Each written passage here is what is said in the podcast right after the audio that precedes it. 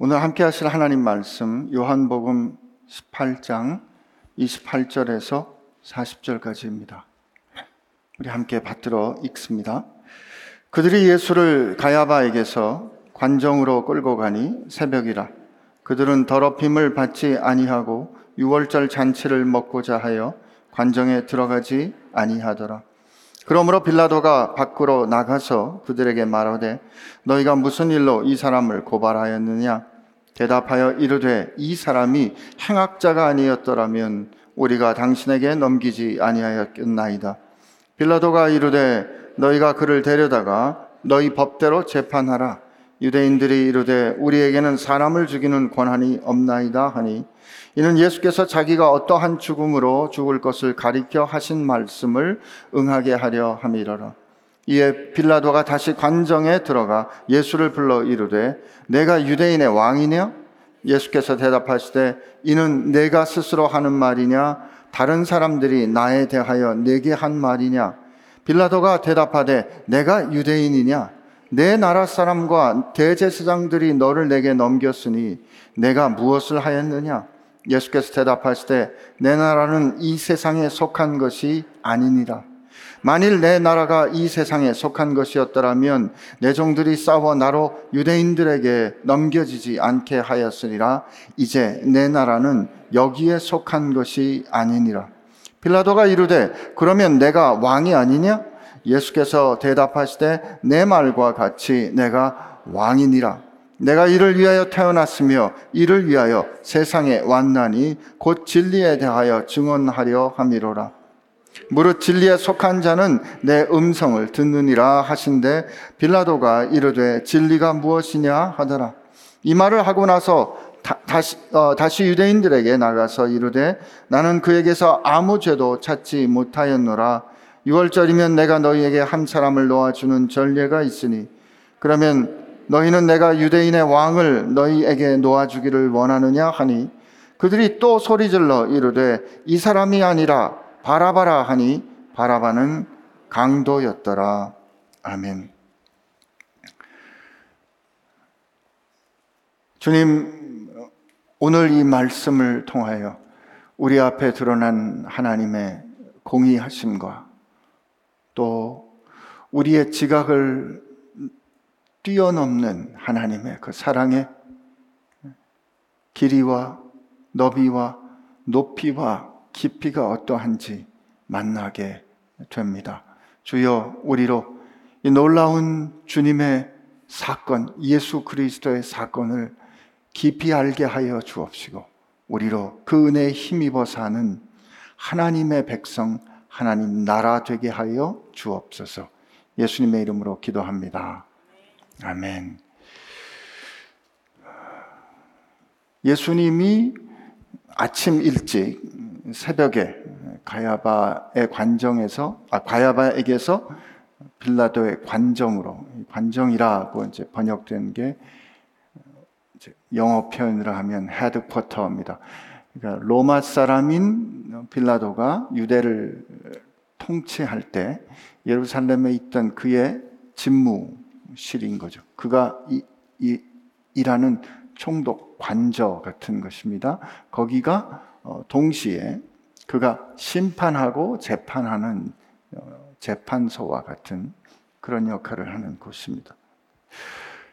새벽에 끌고 갔습니다. 유대인들은 날짜를 계산할 때 우리는 아, 이 자정부터 새날을 시작하지 않습니까? 그리고 보통 우리는 하루를 낮을 살고 밤을 맞으면서 이제 하루를 마감하는데 유대인들은 저녁 6시부터 새 하루가 시작이 됩니다. 저녁부터 저녁이 되고 아침이 되니 이는 첫째 날이다. 이렇게 말씀하신 것처럼 저녁 6시부터 날이 되거든요. 그러니까 예수님께서 지금 안식일의 준비일 혹은 6월절의 준비일에 안식 이, 나중에 그 19절에 보면 6월절의 준비일이다 하는 그런 언급이 나온 거 보면 지금 이제 날짜는 요즘 우리 날짜로 보면 금요일 새벽으로 넘어간 거죠. 성금요일 새벽으로 넘어갔습니다. 유대인들이 사내들인에서 이제 예수님을 죽어 마땅하다라고 이제 결정했죠. 그러나 자기들의 법률로 봐도 어, 사형을 언도하는 재판은 밤에 하지 못하게 했습니다. 밤에 하는 재판이란 응급 재판인데 밤에 하는 것으로 소위, 소위 가장 극형에 처하는 그런 결정을 못 내리게 했는데 그들은 밤에 예수님은 죽어 마땅하다 결정하고 그리고 이 사람이 죽어 마땅하지만 어, 법률적으로 사내들인의 사형을 언도할 권한을 로마가 주지 않았기 때문에 이제 총독에게 그것을 인정받기 위해서 총독에게 끌고 간 겁니다. 근데 예수님을 겟세마네 동산에서 이제 잡을 때 보면 거기 천부장과 로마 군인들이 같이 동원된 것을 보면 제사장들과 유대인들이 이미 예수님이 어떤 범죄를 범했다. 이 사람이 스스로를 유대의 왕이라고 칭하는 어, 우리의 진정한 왕된 로마 황제를 거스르는 그런 어떤 의도를 가진 범죄를 범했다라는 고소를 한 거죠. 그 고소와 고발이 있었기 때문에 어, 로마의 군대가 동원될 수 있었던 거고 이미 총독에게는 어느 정도 그 내용이 전달됐을 거라고 우린 충분히 예측할 수 있습니다. 그리고 이제 새벽에 갑니다. 근데 이들이 빌라도가 거하는 관정, 이제 그 헤드쿼터, 그 사무실, 집무실 안에 들어가야 되는데 들어가지 않고 바깥에서 소리를 지르는 거죠. 나오시오! 하고 소리를 지릅니다. 왜 그렇게 할까? 여기 이렇게 설명이 돼 있어요. 28절에 그들이 예수를 가야바에게서 관정으로 끌고 가니 새벽이라. 우리로 보면 아침 새벽 동틀 때면 3시에서 6시 이 정도 사이 같은데 그 다음에 그들은 더럽힘을 받지 아니하고 6월전 잔치를 먹고자 하여 관정에 들어가지 않았다 이렇게 말합니다.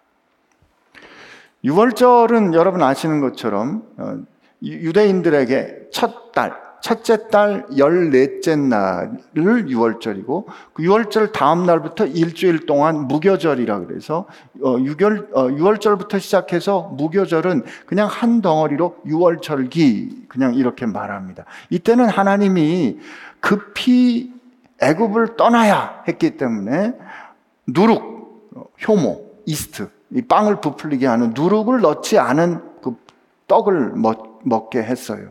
쓴나물 뭐 이렇게 먹게 하지 않았습니까?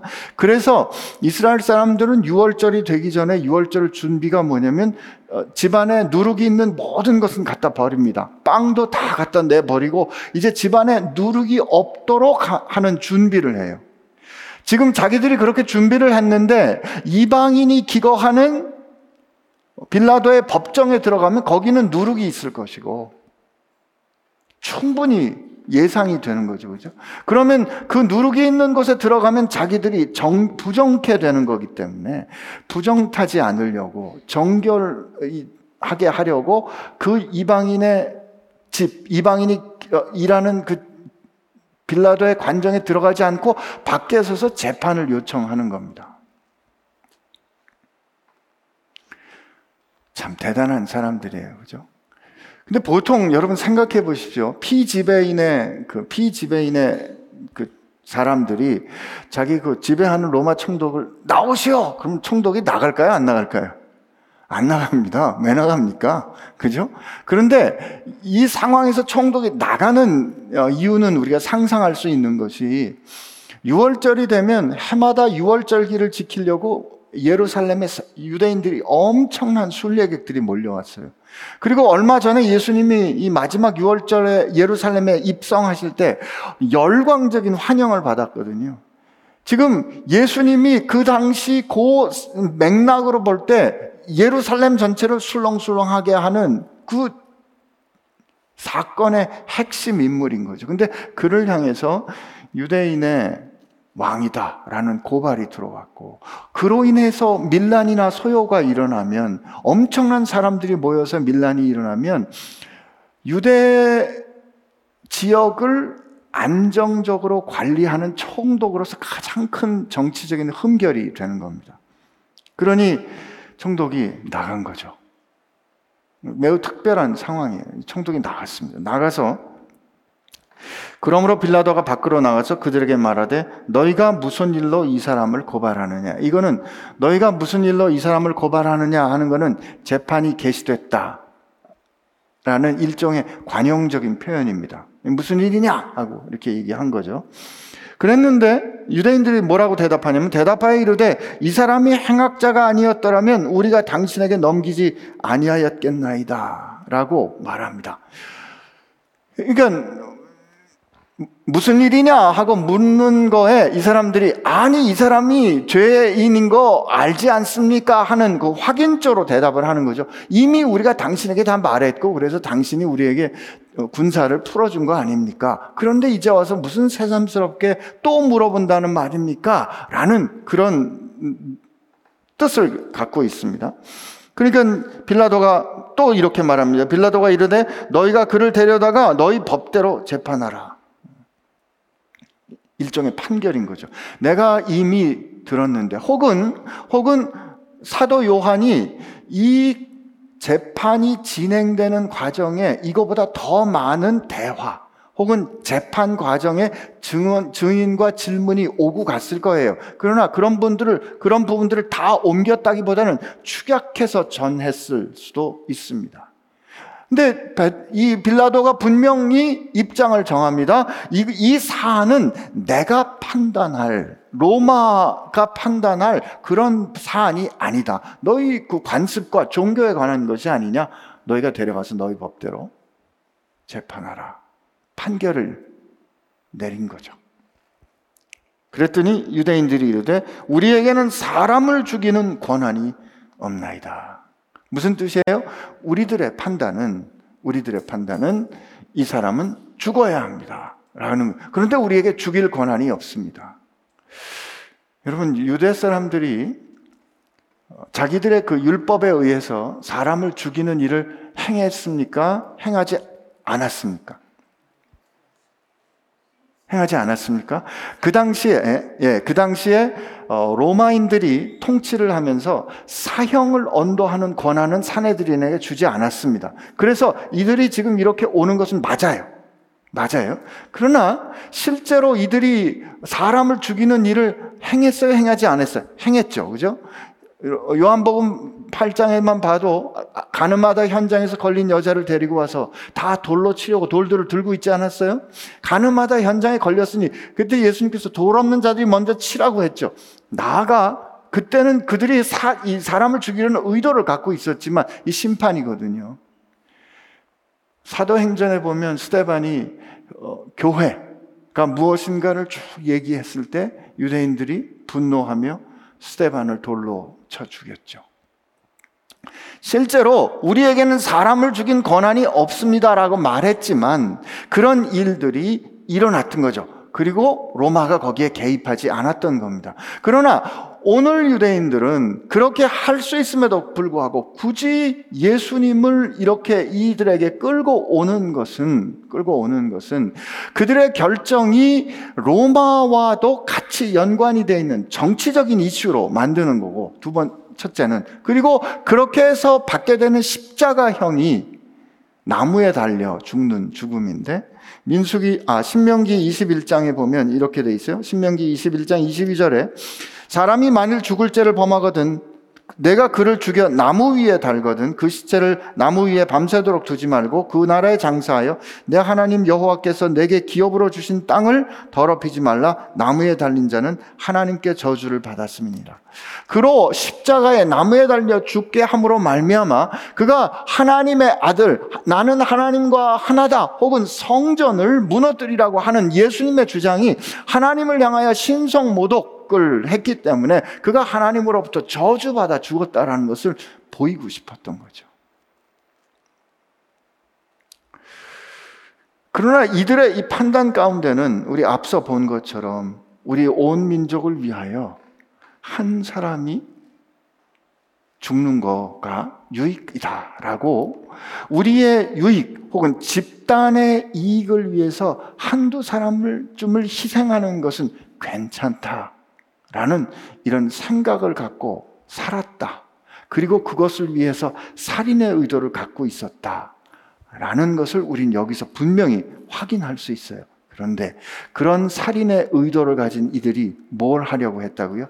안식일에 안, 어, 6월절 절기에 참여할 앞으로 6월절을 포함해서 일주일 동안 참여할 그 식사에 자기들이 부정 타서 더럽혀서 이 식사에 참여하지 못하게 될까봐 그들이 이방인의 집에 이방인이 거하는 사무실에 들어가지 않았다라는 이 모습 말이에요.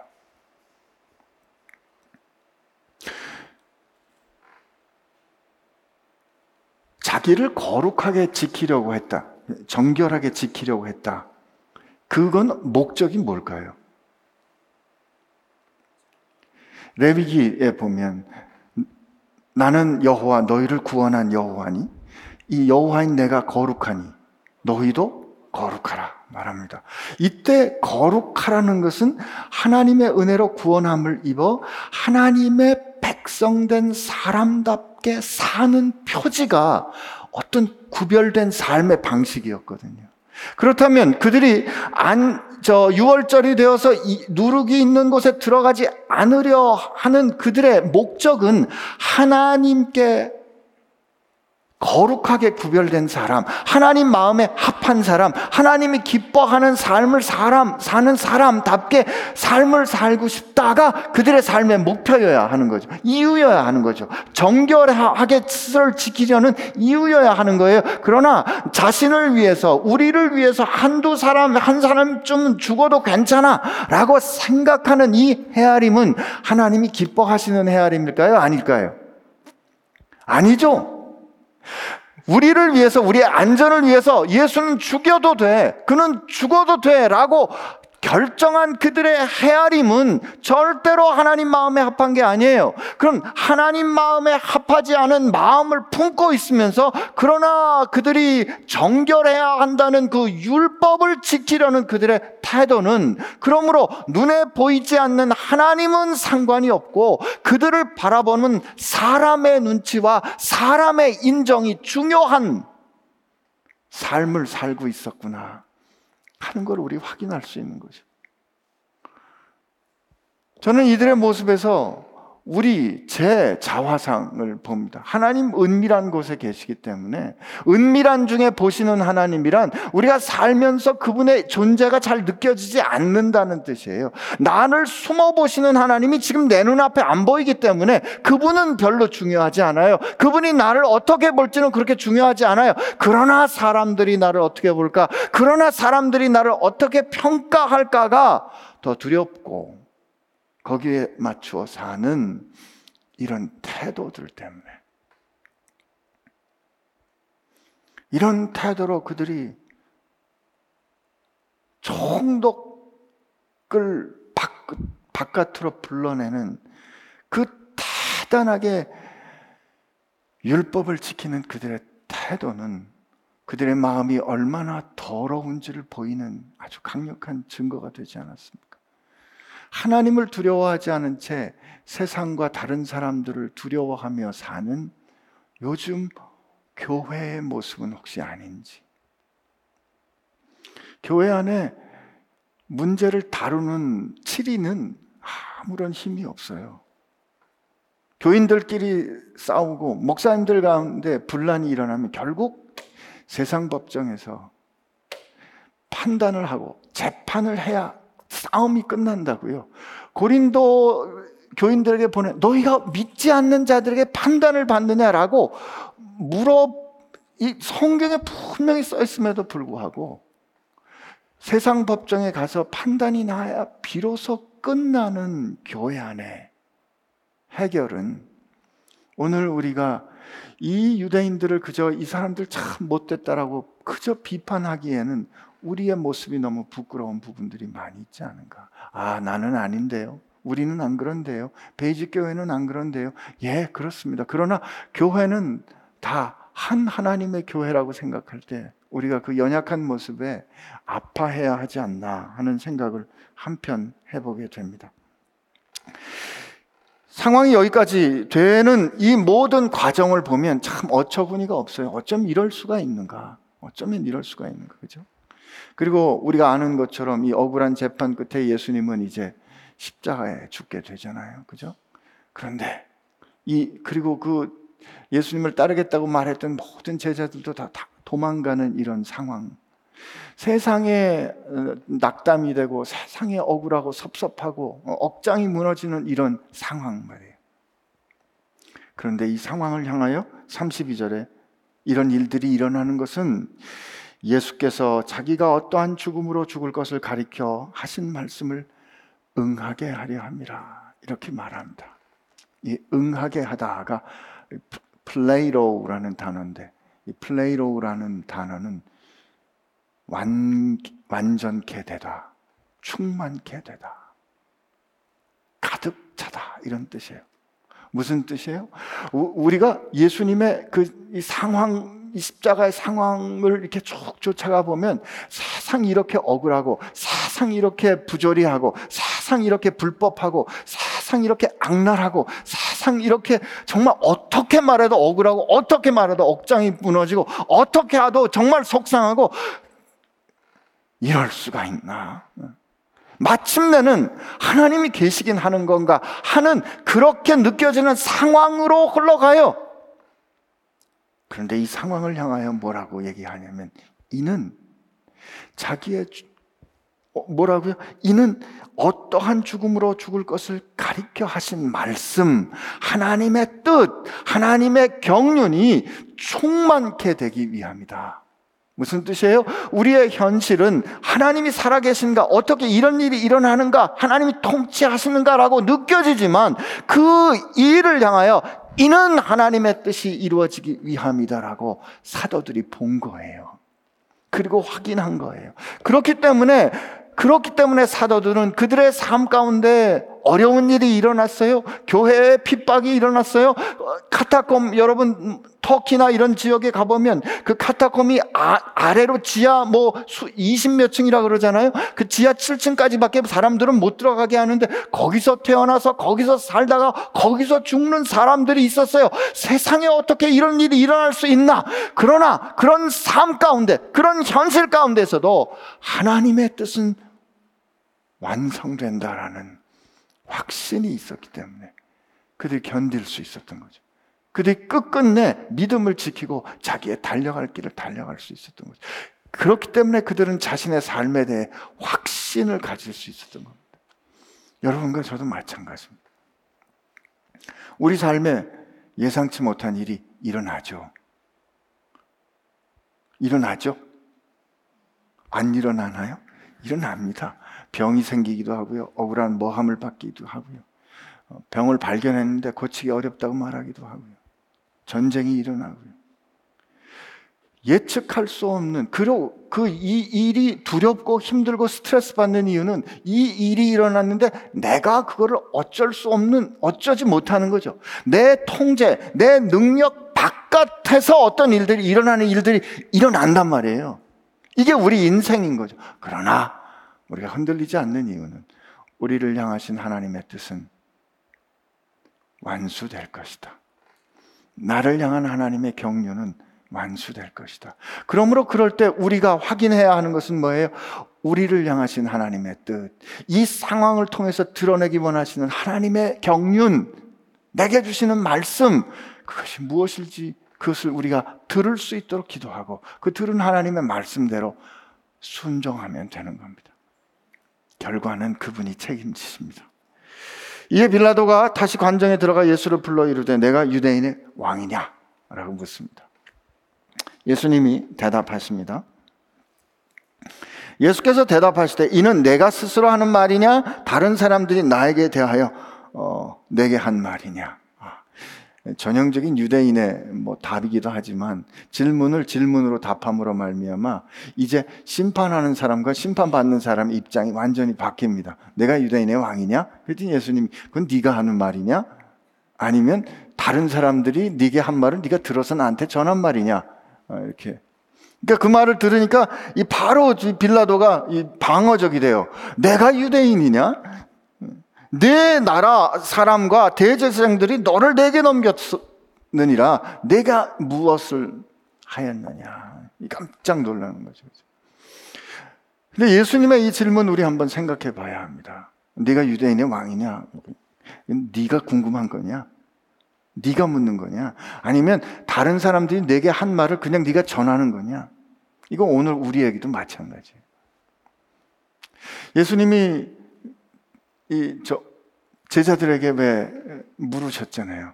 얘들아, 사람들이 나를 뭐라고 하더냐? 음, 나를 누구라고 하더냐?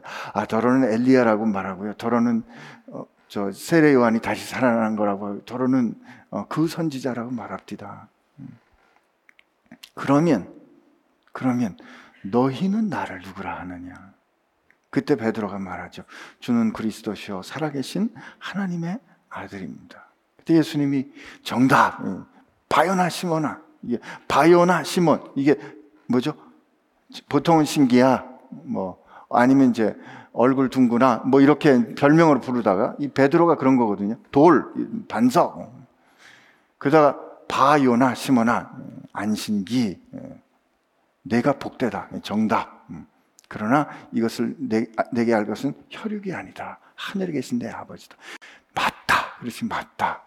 여러분, 여러분이, 여러분께 예수님은 누굽니까? 중요해요.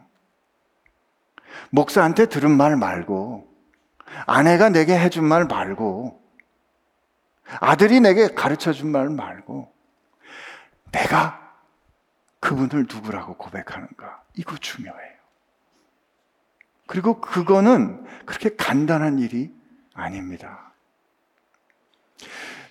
우리 지지난주에 그 저 이 칼 얘기했잖아요. 누가 복음에 보면 너희가 이제는 그 겉옷을 팔아서 어, 칼을 사라. 어, 칼두 자리를 보여주니까 그걸로 됐다. 이 칼 가지고 싸움을 하라는 뜻이 아니라 예수를 믿고 따르는 것은 칼 끝에 서는 것과 같다. 목숨 거는 일이다. 이거예요.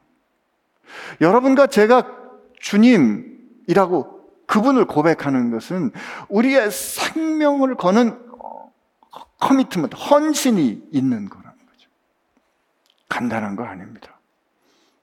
네, 우리는 어떻게 신앙생활을 합니까? 말씀을 읽다가 제가 지난주에도 어, 학교에서 우연히 누군가 만났다가 그런 질문을 받았어요. 말씀을 읽다가 불편한 부분이 생기면 어떻게 합니까? 제가 그렇게 대답했습니다. 그러면 거기에 머무르십시오. 우리가 말씀을 읽을 때 아멘 하고 감동이 되는 거는 내가 듣고 싶은 얘기를 까는 때가 많아요. 말씀을 읽을 때 아멘 하는 거는 물론 그게 덕이 되고 나를 세워줍니다. 그러나 말씀에 따라 말씀을 읽다가 부딪히면 이게 무슨 뜻이냐면 말씀과 내가 부딪힌다는 말은 말씀과 내가 충돌한다는 것은 말씀과 내가 다르다는 말이에요. 말씀이 나를 거스른다는 말이에요. 그럼 이 상황에서 우리가 뭘 인정해야 돼요? 누가 오라요? 말씀이 옳죠. 나는 틀렸어요. 그때 우리가 거기에 머물러 그 말씀과 씨름해야 된다고요. 그 말씀에 의해서 내가 깨지고 다시 형성될 때 내 안에 말씀이 나, 나를 빚어가야 되는 일이 일어나는데 우리는 말씀에 부딪히면 그냥 다른 거로 넘어갑니다. 음, 오늘 읽은 말씀은 뭐, 어, 힘든데. 그리고 다시 하나 더 찾아봐요. 그리고, 예, 감사합니다. 아니면, 어, 교회에서 교회 신앙생활을 하다가 도전 받아요. 힘들어요. 그러면 어떤 태도를 가져요? 에이, 뭐 교회가 여기만 있나 하고 다른 데 가는 거죠. 교회가 여기만 있나 하고 다른 데 가면 그들이 진리를 탐구하지만 진리를 공부하지만 끝내 진리에 이르지 못하는 것처럼 신앙 생활을 한다고 전전하지만 변화도 예수님 닮아감도 없는 그저 그 자리에 머물러 있는 왜 그래요? 목숨 걸지 않기 때문에 그런 거죠. 이렇게 말하는 나도 진짜 목숨을 걸고 있나? 신앙생활 그렇게 그저 우리 편하게 해주려고 하는 거 아닙니다. 근데 예수님께서 빌라도에게 물었던 그 질문, 네가 하는 말이냐 아니면 다른 사람들이 내게 하는 말이냐 하는 그 말 끝에 이제 빌라도가 아니 네가 이스라엘 유대의 왕이라고 하는데 그 네 나라 사람들이 응? 네 나라 사람들이 그리고 대제사장들이 너를 내게 넘겼어. 너를 팔았다고. 너를 죽여 달라고 하고 있어. 너 도대체 무슨 일 한 거냐? 라고 물어보는 거죠. 그때 예수님께서 이렇게 말씀하십니다. 36절인데요. 내 나라는 이 세상에 속한 것이 아니니라. 만일 내 나라가 이 세상에 속한 것이었더라면 내 종들이 싸워 나로 유대인들에게 넘어지지 않게 하였으리라. 이제 내 나라는 여기에 속한 것이 아니니라. 예수님 반복해서 말씀하세요. 내 나라는 이 세상에 속한 것이 아니다. 이때 이 나라, 우리는 보통 나라라고 하면 저 우리 요즘식으로 어, 백성에게 국민에게 주권이 있는 공화국 뭐 이런 입헌 민주주의 공화국 이런 생각을 하지만 이 성경에 있는 나라, 나라 이 바셀레이아는 왕이 다스리는 나라예요. 그래서 킹덤 왕이 다스리는 왕국인 거죠. 내 왕국은 이 세상에 속한 것이 아니다. 우리가 이 속했다 이런 표현으로 번역되어 있기 때문에 이 세상에 속한 것처럼 이렇게 느껴져요. 그러나 이게 어, 할라어 원문에 보면 이, 이 나라가 이 나라가 세상에 속하지 않았다는 οὐκ 아니다. 그다음에 οὐκ ἐκ라는 단어는 뭣뭣으로부터예요. 그 οὐκ 죄송합니다. οὐκ ἐκ τοῦ κόσμου τούτου 이렇게 얘기해요. 이게 τούτου는 이 κόσμο κόσμος는 나라 세상 ἐκ가 뭐냐면 세상으로부터. 그래서 영어 번역에 보면 from this world 혹은 그 오리진이 어디다, 연원이 어디나를 밝히는 데서 of this world 이렇게 번역돼 있어요. 내 나라는 내가 다스리는 내 킹덤은 이 세상으로부터 오는 것이 아니다. 하나님을 반역한, 하나님을 거스른 이 파역하고 망가진 처음 하늘과 처음 땅에서 내 나라가 연원되는 것이 오는 것이 아니다. 이게 내 나라는 이 세상에 속하지 않았다. 그러므로 이 세상의 질서는 힘으로 이기는 것이고, 이 세상의 질서는 다수가 이기는 것이고, 이 세상의 질서는 꺾을 때 승리하는 것이라고 말하지만, 내 나라는 그렇지 않다. 내 나라는 내가 다스리는 이 나의 왕국에서는 왕 되신 예수님이 그 백성을 구하기 위하여 왕이 자기 생명을 내어주는 나라이다. 왕이 자기 생명을 내어주어 그 백성들을 각 나라와 족속과 방언과 민족들 그들로부터 사서 그들로 나라를 삼고 그들로 제사장으로 세워 그들이 땅에서 왕노릇하게 하는 나라 그 하늘로부터 오는 나라 하나님으로부터 기, 기원된 나라 내가 이 땅에 옴으로부터 나로부터 시작되는 나라이지 이 세상에서 오는 나라가 아니다. 그렇게 말합니다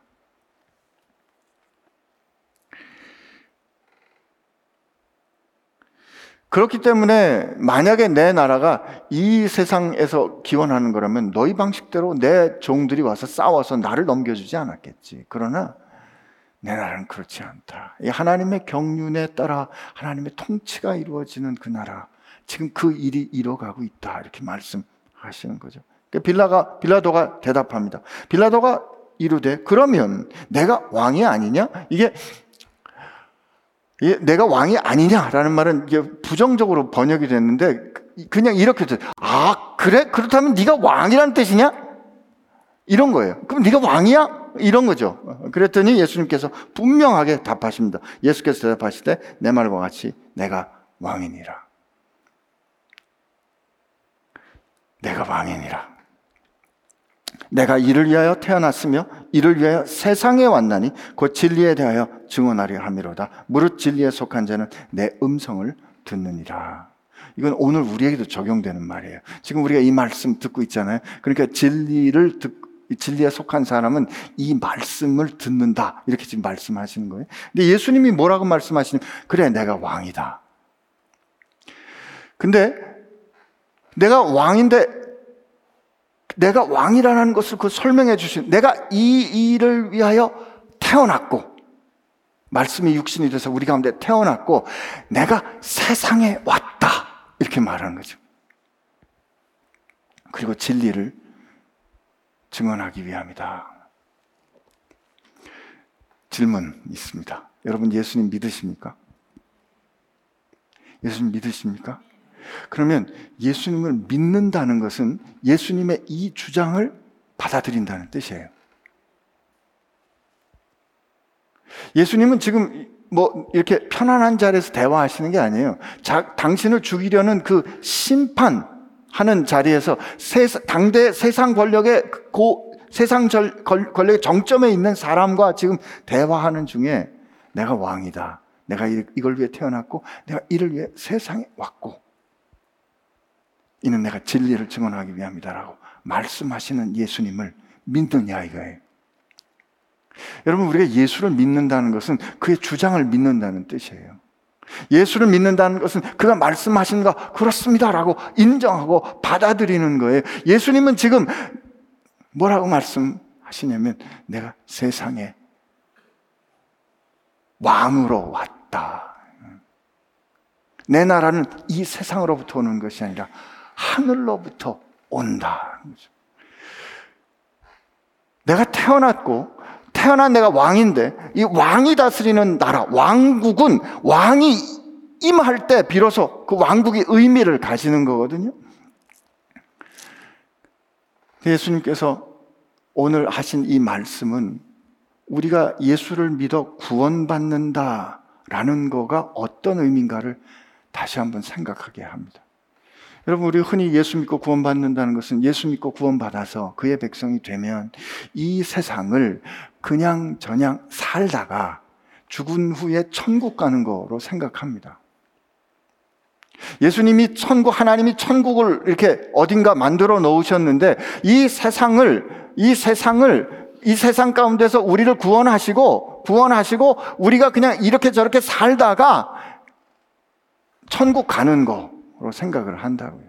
근데 예수님 뭐라고 말씀하시냐면, 내가 왕인데, 내 나라는 내가, 내가 왕이고, 내가 이것을 위하여 여기 태어났고, 내가 이것을 위하여 세상에 왔잖아요.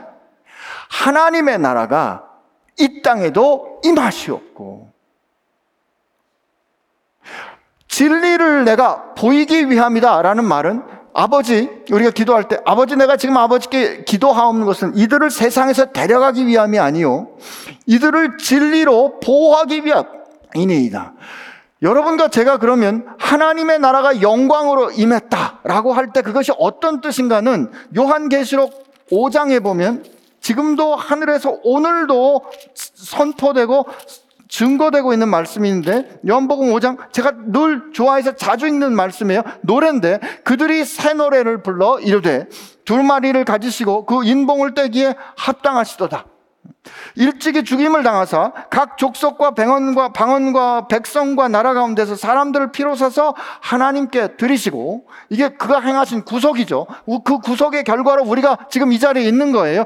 그들을 우리 하나님 앞에서 뭐와 나라와 제사장으로 삼으셨으니 그들이 땅에서 왕노릇하리로다. 여러분과 나를 하나님 예수님이 이 땅에 이 세상에 오신 예수님이 이 세상을 구원하기 위하여 여러분과 나를 사, 사서 구속해서 값주어 사서 여러분과 나를 나라로 삼으셨다 이거예요. 나라로. 여러분과 나를 나라로 삼으셨기 때문에 지금 잘하고 있기 때문에 임하고 있기 때문에 완전하지 않지만 마침내 완성될 그 나라가 오기까지 우리를 통하여 하나님의 통치가 드러나는 하나님의 나라의 역사가 일어나도록 세상 가운데 하나님의 뜻을 증언하는 대리자로서 제사장으로 이 세상을 통치하는 왕노릇하기 위함. 그 뜻을 예수님께서 성취하셨던 하나님의 나라가 임하고 있는가의 증거는 다른 데 있는 게 아니고 바로 우리에게 있는 겁니다. 내가 세상에 왔고 세상에 오신 예수님이 내가 세상에 보냄을 받아 온 것처럼 나도 너희를 세상에 보낸다 그랬죠. 예수님께서 지금 왕로를 타고 계신 왕으로서 통치하고 계시는 그 현장이 어디예요? 빌라도의 억울하고 불법한 법정이었잖아요. 우리가 생각할 때는 어떻게 거기서 통치하나, 어떻게 거기서 통치가 일어날 수 있나라고 생각이 되지만 하나님의 통치와 죄가 어떻게 극날하고 죄가 어떻게 하나님을 거스르는가를 완전히 변명할 수 없이 완전히 폭로한 것이 바로 그 전장이잖아요. 왜 빌라도가 우리가 왜 사도신경을 할 때마다 주님 오시는 그날까지 본디오 빌라도에게 고난을 받으사라고 우리가 반복해서 증언하겠어요?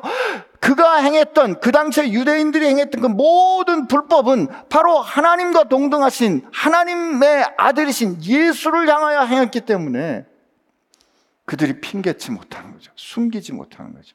그는 그 가장 연약한 자리에 있었던, 가장 꺾이는 자리에 있었던, 억울한 핍박을 당하는 그 자리에 있었던 거기에서 하나님의 의와 하나님의 사랑을 완전히 드러내는 하나님의 통치를 드러내셨다면 세상을 향하여 보내, 보내신 저와 여러분이 어떤 상황과 형편에 있든지 우리가 특별히 오히려 영광스러운 높임을 받는 자리일 때는 오히려 넘어질까 두려워해야 되고요. 힘들고 어려운 상황에 있을수록 하나님의 통치를 드러낼 수 있는 기회이다라는 것을 믿어야 합니다. 이 아멘을 좋아하는 목사는 요 대목에서 아멘을 기다립니다. 아멘인가요? 힘들고 어려운 이 빌라도의 관정과 같은 그 상황에서 하나님은 우리를 통하여 우리가 하나님의 나라 된 것과 하나님의 제사장으로 삼, 삼, 삼으신 바 되어 우리로 통치하기를 원하신다 는 게 인정될 거라는 거죠. 이거를 듣는 사람, 이걸 믿는 사람이 진리에 속한 사람이에요. 근데 어, 베드로, 그 빌라도가 묻습니다. 그 진리가 무엇이냐? 그리고 이 말을 하고는 어, 이 말을 하고 다시 유대인들에 나가서 이르되 나는 그에게서 아무 죄를 찾지 못하겠노라. 여기서 아쉬운 게 있어요. 진리가 무엇이냐고 물었으면 그 다음에 뭐가 따라와야 돼요? 들어야지. 진리가 무엇이냐 하고 나서 했다는 거죠. 뭐 들었다는 언급이 없어요. 여러분 진리에 관해서 사람들이 묻습니다. 우리도 뭐 따져요. 아름다운 동행에서 질문이 와요. 그러나 이 질, 진리에 대해서 갈망하고 묻는 게 진짜인가의 증거는 들으려 하는가, 들어 순종하려 하는가에 있어요. 나는 우리가 진리에 속했다면, 그리고 이 빌라도가 진리에 속해서 그가 들었다면 말이죠. 이거 이렇게 말, 나는 그에게서 아무 죄도 찾지 못하겠노라. 그러면 어떻게 해야 돼요? 그러므로 그를 풀어주고, 그, 그러므로 그를 풀어주고, 유대인들은 이제 해산, 이렇게 하는 것이 그가 책임을 맡은 사람으로서 옳은 사실에 근거한 결정을 내리는 거였는데 그가 진리에 속하지 않았기 때문에 그는 타협을 하죠. 뭐 어떻게 타협을 해요? 유대 유월절이면 내가 너희에게 한 사람을 놓아주는 전례가 있으니 그러면 너희는 내가 유대인의 왕인 왕을 너희에게 놓아주기를 원하느냐? 판단을 누구에게 미뤄요? 이 군중들에게 미루는 거죠. 군중들이 당연히 바라봐요라고 강도를 택하게 되는데 저는 한편 바라바를 보면서 야 바라바는 그가 뭐 잘한 게 있어서 살았어요? 그죠? 예수님 덕분에 살았죠. 내가 바라바와 다름이 아니구나 하는 생각을 한편 합니다만, 본디오 빌라도에게 고난을 받으사 십자가에 라고 이 우리가 이 모든 교회가 주님 오시는 날까지 그를 기억하는 것은 이래도 맞구나. 그는 진리를 알았으나 사실을 알았으나 그것을 지켜낼 책임지는 자리에 서지 않았습니다. 진리에 속한 자는 우리가 진리이다, 하나님의 뜻이라고 생각할 때는 그것이, 그것을 인정하는 것이 지금 내 정황에서 내게 불리할지라도, 내게 고난을 가져오는 것을 뜻할지라도 진리편에 섭니다. 그게 통치하는 거예요. 그게 하나님 나라의 방식이라고요. 이거 우리 헷갈리면 세상에서 가르쳐 주는 방식대로 사는 거죠. 말씀 정리해야 할 것 같은데요. 아, 하나님께서 여러분과 저를 하나님의 방식으로 값주어 사셔서 우리를 구원해서 세상으로 나라를 삼아 보내셨습니다. 세상은 하나님을 보지 못하는 세상은 여러분과 저를 통해서 하나님의 통치를 보는 것 외에 다른 방법이 없어요. 그들을 나라와 제사장으로 삼아 왕노릇하게 했기 때문에. 근데 우리가 오늘 이 예수님의 재판받는 것에서 확실히 바로잡아야 하는 것은 그 말씀에 따라 순종하는 것이 때로 이렇게 억울한 재판을 받는 것과 같은 상황을 뜻할 수도 있다. 그러나 그때 우리는 통치 당하는 것 같으나 말씀의 순종함으로 말미암아 오히려 그 상황을 통치하는 것이다. 라는 것을 믿게 되기를 바랍니다. 음. 여러분과 저는 어, 은혜로 세상에서 세상에 속하지 않은 하나님께 속한 하나님 하늘의 사람이 되었다면 이제 우리가 그 시민권을 일주일에 한 번 교회 올 때마다 그냥 우리끼리 모였을 때 확인하는 것이 아니라 오히려 세상에 나갔을 때 그 시민된 사랑받는 자녀된 것을 충만하게 누리시는 하나님의 나라 된 여러분 되시기를 축복합니다. 우리 같이 기도하겠습니다. 좋으신 하나님, 우리로 주님께서 삼으신 나라가 된다는 것이 무엇인지 세상과 하나님 앞에 서서 세상을 하나님과 화목하게 하는 세상을 구원하시는 하나님의 복음을 증언하는 제사장 되어 내가 왕노릇 한다는 것이 무엇인지 주님 내 가정에서 내 일터에서 혹은 아프고 괴로운 상황 가운데서 깨닫게 하여 주옵소서. 이렇게 우리 한번 같이 기도하겠습니다. 하나님 아버지 감사합니다. 우리를 사랑해 주셔서 우리로 하나님의 나라 되게 해 주셔서 감사합니다. 그러므로 하나님 우리 정말 하나님 앞에 그렇게 최선을 다하는 아니 우리 생명을 걸고 우리가 하나님의 나라 된 것을 누리는 사람 그 시민권 된 것을 온전히 지켜내는 지혜롭고 의식 있고 깨어있는 사람들 되게 하여 주옵소서. 주님 우리 앞을 살고 간 믿음의 선배들은 그들이 하나님의 사랑을 입어 예수님의 생명 때문에 성령님의 인치심에 따라 하나님의 나라가 되었기 때문에 그리스도께 속한 사람이 되었기 때문에 그들은 다른 삶을 살아야 했던 것처럼 하나님 우리가 사람의 눈치 때문에 차면 때문에 사는 것이 아니라 우리를 바라보시는 하나님의 말씀 때문에 결정하고 사는 사람, 그래서 세상에서 왕노릇하는 사람들 되게 하여 주옵소서. 예수님의 이름으로 기도합니다. 아멘.